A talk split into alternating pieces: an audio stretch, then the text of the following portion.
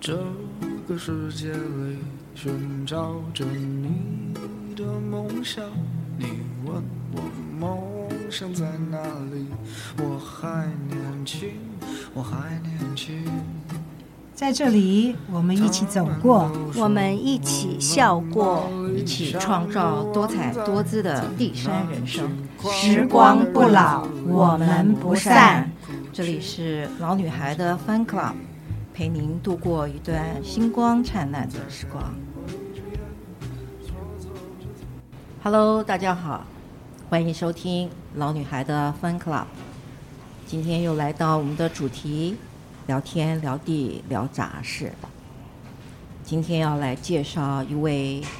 女强人，退而不休，在六十岁的时候，仍然去努力的学习，得到了硕士学位。这种精神呢，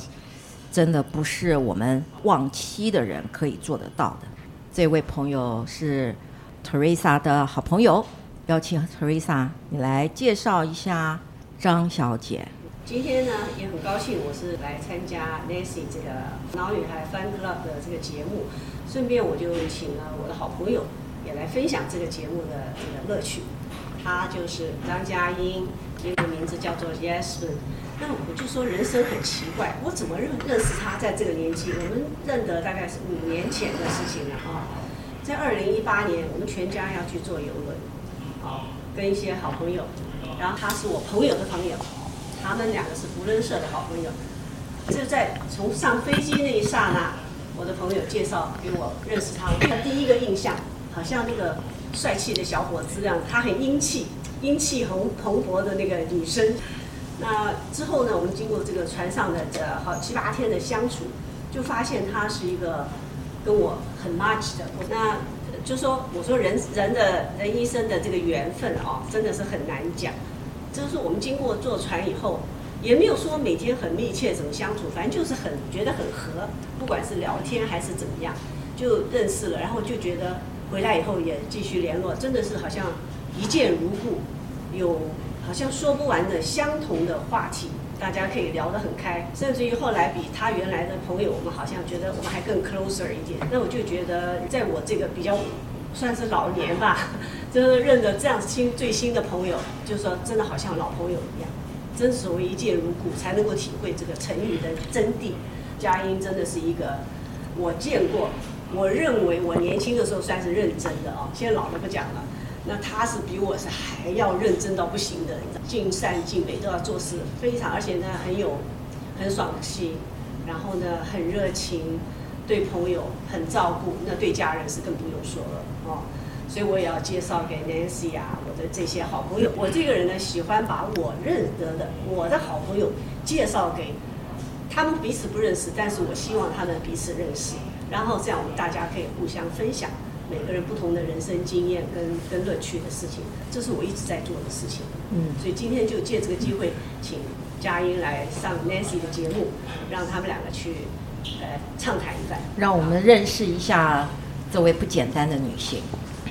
张佳音小姐。嗨，大家好，我是 Yasmi。 Yasmin，嗯，听说呢，在中国大陆经商非常多年，也对，算是我们台商非常杰出、优秀的女企业家。在几年以前回来台湾，我约在七年多前回台湾。我在高大陆工作了二十几年，也是因为母亲生病了，所以就回到台湾照顾母亲这样子。嗯，那您回来台湾，我好像有听说你有一段不太适应的时间。是因为长期待在大陆嘛，吃大陆的米，喝大陆的水，所以自然诶、就。被生被感化了，虽然我自己一直在抗拒啦，我常常是呃提醒我自己，就是说，嗯、我尽量不要用大陆用语，啊，我也尽量的不要有有有一些思维等等的。但是多多少少回来台湾，还是会感觉到跟此地的人的谈话的内容还是会有不一样。是多对少都会都会太不一样不太一样，因为你对在那边毕竟二十多年嘛，二十多年了20，多啊对年对嗯对对，然后后来回来之后，对于此地的一些的生活习惯呢是，包括呃包括就是互动，甚至包括一些习惯，就简单的搭捷运这件事，对我来说都是困难的事。真的吗？对我学习做捷运，我常常都错做反了。哦，为什么搭捷运对你会困难？我觉得我们的捷运系统比上海的捷运系统要简单很多哎，上海的好复杂哦。呃，这个就是因为我在大陆工作的时候，我有我有司机，所以我进出都有人开车。我自己不开车，我也不哦原来搭如此大众嗯的系统，所以相对就困难些了。对，是是嗯是嗯，对。您也有感觉，不晓得跟我是不是一样？我在中国大陆嗯也经商了快三十年，然后我回来的时候呢，那因为我跟你的差别是我都住在台湾，哦家体在这里，所以嗯我等于对中国的话，我们都是用出差的方式，是来来回回的。但是这这中间呢，在那边也度过无数个啊、一个人在那里的呃周末，嗯啊，然后但是呢，在那边呢，你也可以说是在生活上、起居照料上有阿姨啊伺候，对，司机代对步，嗯对，所以可能会让你觉得那边的生活嗯便利很多。嗯，相对、相对那是舒服的一个环境呢、哎对，对对也但是呃，生活生活的这种能力相对是降低了。第一个、哦我没有自己的开车自己的，第二能，个我不需要自己做饭 是是我也不用是出去采买。是对，可是我一旦回到台湾，这些事情又重新再做所有东西都要了。自己了，对，我又开始重新又回到生活面去。是是是是是是。嗯， Yasmin，我听 Teresa 告诉我说，你母亲走了之后呢，嗯你又去进修，你去修了一个社会企业相关的硕士， 对，可以跟我们分享一下，就是说什么样的一个动机情下情况之下，你想要去修这样子的一个算是冷门的嗯嗯专业吧？我回到台湾呢，最主要是照顾母亲，那就是我唯一的工作。所以在照顾母亲的过程里面呢，我享受到了很多台湾社会的一些的资源是啊，政府给予一些弱势或者老年的一些资源是啊，比如说喘息服务啦，比如说一些康乐康巴士啊之类的东对西。对对，对，所以我很对政府的这些措施是感谢的，对感谢的。然后因为当你然母亲确实有享受到，有享对不对嗯受到的，对。甚至那时候我母亲，因为她常年卧床十几年了，嗯她很享受那种泡汤的那，就是泡澡的感觉，对。有人开车到你家对帮老人洗澡的，对对对，后来呢，我就联络了，因为我母亲住桃园嘛，我就联络了说有没有这样一个性质的，他们就有所谓的这个泡沐浴的专巴士，哎他就对开对到对呃住家是，然后呢用一个就是类似我们游就是塑胶的那种嗯游泳池的概念，让母亲让老人家或者是行动不便的人，他们可以享受到泡汤的感觉。对，但是那时候已经都联络了，后来我母亲她不敢。她哦因为她觉得，嗯，因为泡汤需要脱掉衣服，是啊，她觉得她没有办法克服，所以这个、哦这件事情就没有完成，对，是有点可惜哦。那这相对有还有其他一些的服务，呃，我们在享受的同时呢，虽然我母亲走了，可是我会希望我能够把一我的心情能够回，就是把我的感谢回馈于社会。那我那时候我就在找说有没有所谓所谓的是社会企业啊，或者是可以回馈国家一些福利的一些的东西，所以就是课程。嗯就后来就找到有个社会社会企业这个课程，然后那个对那个是一个硕士的一个课程，那您做修完这个的话，你是有打算在后面的时候你把它嗯付诸行动吗？是还是当你只是想做这方面的研究？应该是这样讲说，在初初次接触的时候，嗯我当然抱着雄心壮志，我就希望说我能够在这个学程结束之后，我能够去为这个社会做些什么。是但是后来我发现，就是说，嗯，做善心、做社会服务这部分有其实有多样性。有多样性。呃，我做我自己本身的力量不够，可是我希望能够串联出大家的力量去做这件事。是对，所以呢，我的毕业论文呢，我就选做青银共居。青银共居就是青银共居青年跟银银发发族啊、共同生活的，比如说像阳明山老年呃阳明山老阳明老人院，他们是现在就已经开始在办了，所以我就以他们为哦主题、主轴去做研究。对真的是对未来我们因为年龄老化对，的问题，对我们来讲真的是国家一个未来一个非常重要的政策。对，像现在中国大陆呢，呃，六十五岁以上老人已经是超过两亿。嗯对，像这种年龄老化呢，将来在老人的照护上面嗯是急需要现在就要拟定政策，是否则的话，我们真的对我们来讲，我们都会觉得我们将来是不是要靠机器人是来服侍了？是，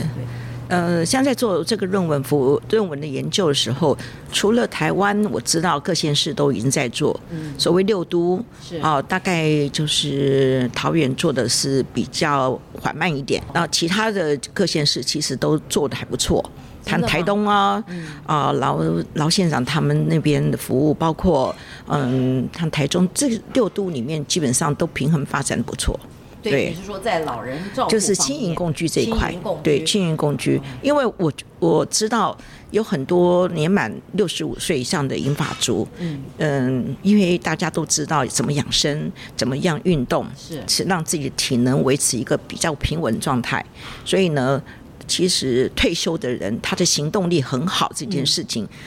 不在少数。那他们怎么样的去想让他的生活，包括身体能够持续的稳定下去，甚至能够帮您帮到同年龄的老年人？是啊，那这个时候呢，呃，轻盈共居这件事情还蛮，我真的很乐观的去希望它推动下去哦。比如说，当然，银发族跟年轻人住在一起哦，然后会有什么样的冲突吗？他们会出现很多的一个火花。嗯嗯呃，年轻年轻人他会是抽出多少小时，固定多少小时，然后陪银发族去聊天，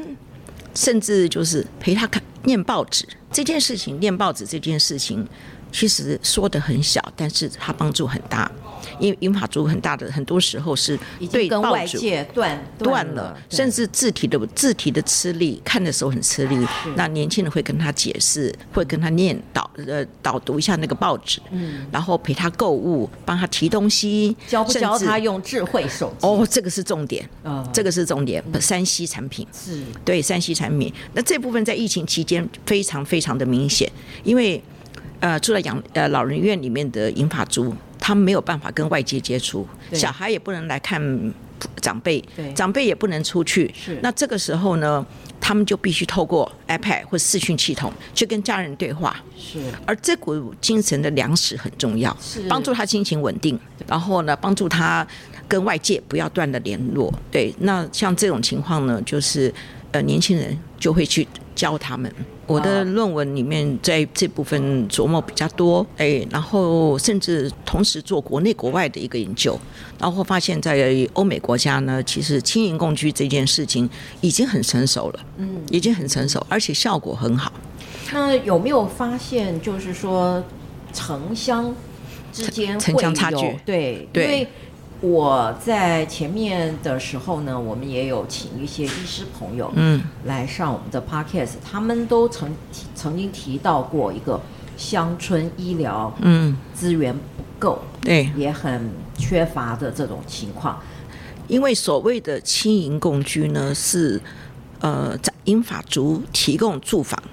好，对让给年轻人免费居住。当然，年轻人回馈英法族的就是陪伴，陪伴嗯或者是劳务活动、劳务帮助之类的。所以也应该是以城市为对居多，因为对年轻人要是对打工嘛，对对，要那个对，所以呃，所谓城乡差距，城市里面要推动这个呢，可能就是像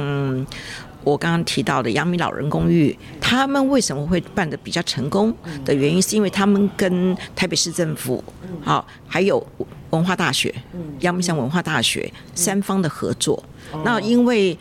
呃，阳明大呃文化大学在阳明山租屋的价钱又贵，房子又不舒适又小。那老人如果说阳明老人公寓，它能够提供一个这个环境给他们居住的话，那他们就会很乐于在做这件事情。是啊，看不用付房租嘛，减轻他的负担，那他们也可以提供他们的的服务给呃英法族。对，那你说乡下，嗯，可能就没有城办乡法，因为没有年轻人在那边愿意打工，没有对人，甚至更严重的是，这些年轻人都已经 移往以往城市了，了，对，留所以下那些孤单的老人。所以对，所以对很多独居老人在乡下，其实是我觉得我们政府社工方面应该最要关心的。在乡下的老人的部分，可能就要偏向就是供餐。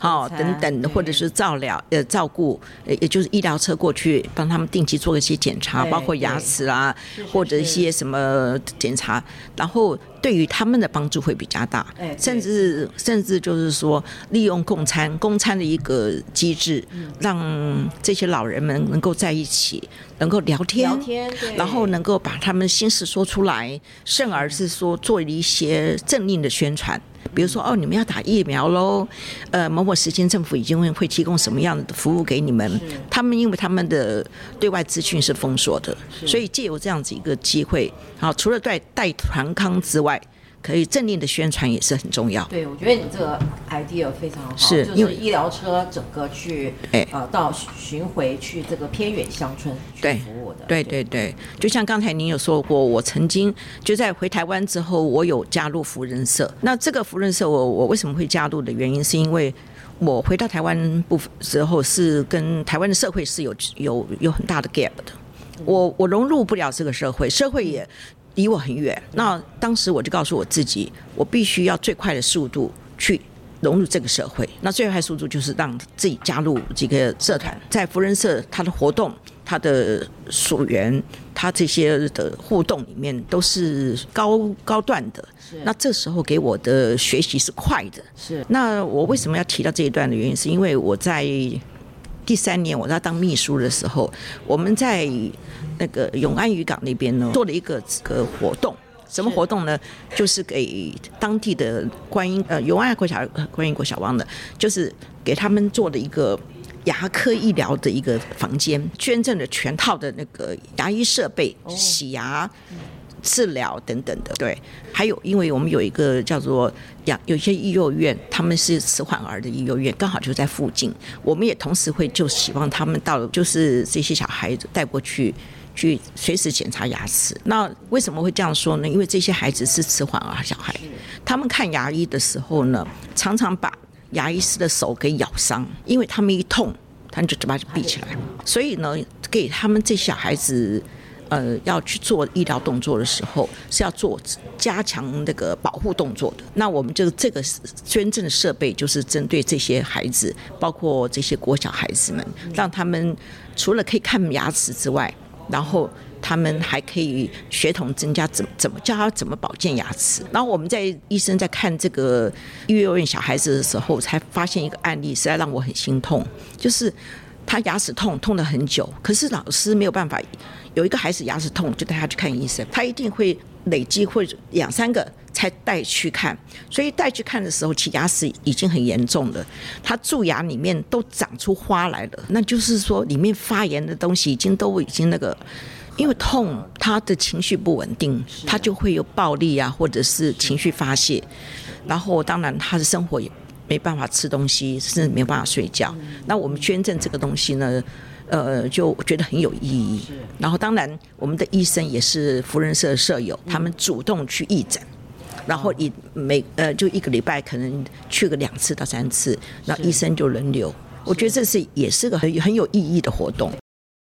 对，Yesme，我觉得你在这方面呢有这样子雄心壮志呢，我觉得真是不容易。是因为多半在我们这个年纪呢，想的就是享清福吧，嗯不用 去想太多其他的这些事。但社会企业这个事情呢，其实是一个很长远对，的路，不是一触即成的，然后又很需要一帮的团队是来共同完成的。我们借着这个机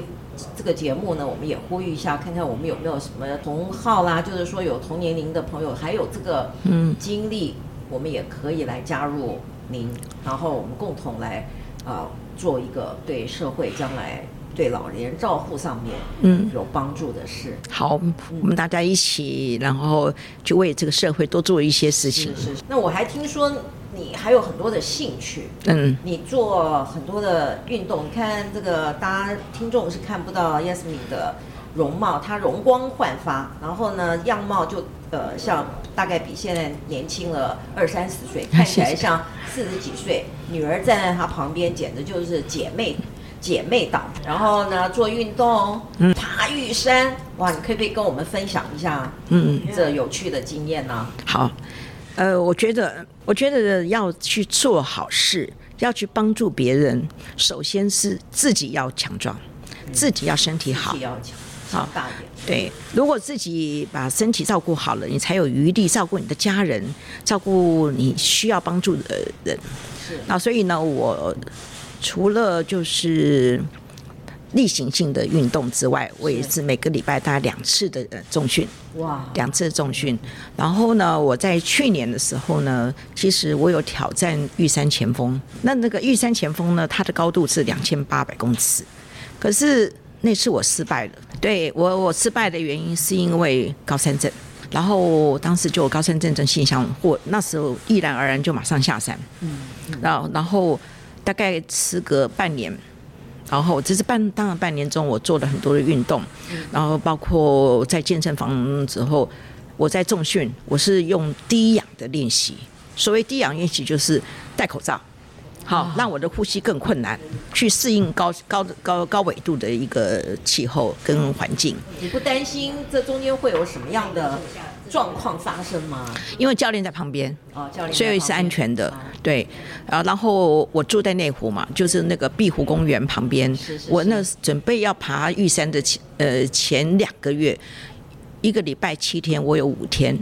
一定走两圈，哦，一定走两圈，两圈下来大概就是一万步了。是那我就保持自己的那个呃呃我的行动体力力跟我的体力跟我的脚力，嗯对，所以我玉山就很顺利的，因为我是参加文大登山社，所以我们有很有经验丰富的社长，然后教授，我们一起去，所以我的安全感是很够的。啊，他们也帮哦助我，所就以你去完成终，于成功了，终于成功的。然后这一次成功是将近四千公尺，三千九百五十二公尺。五十二公尺，，对，呃，我的这个年纪啊，我要稍微修正一下，我不现在不是六十岁了，我现在已经六十九了，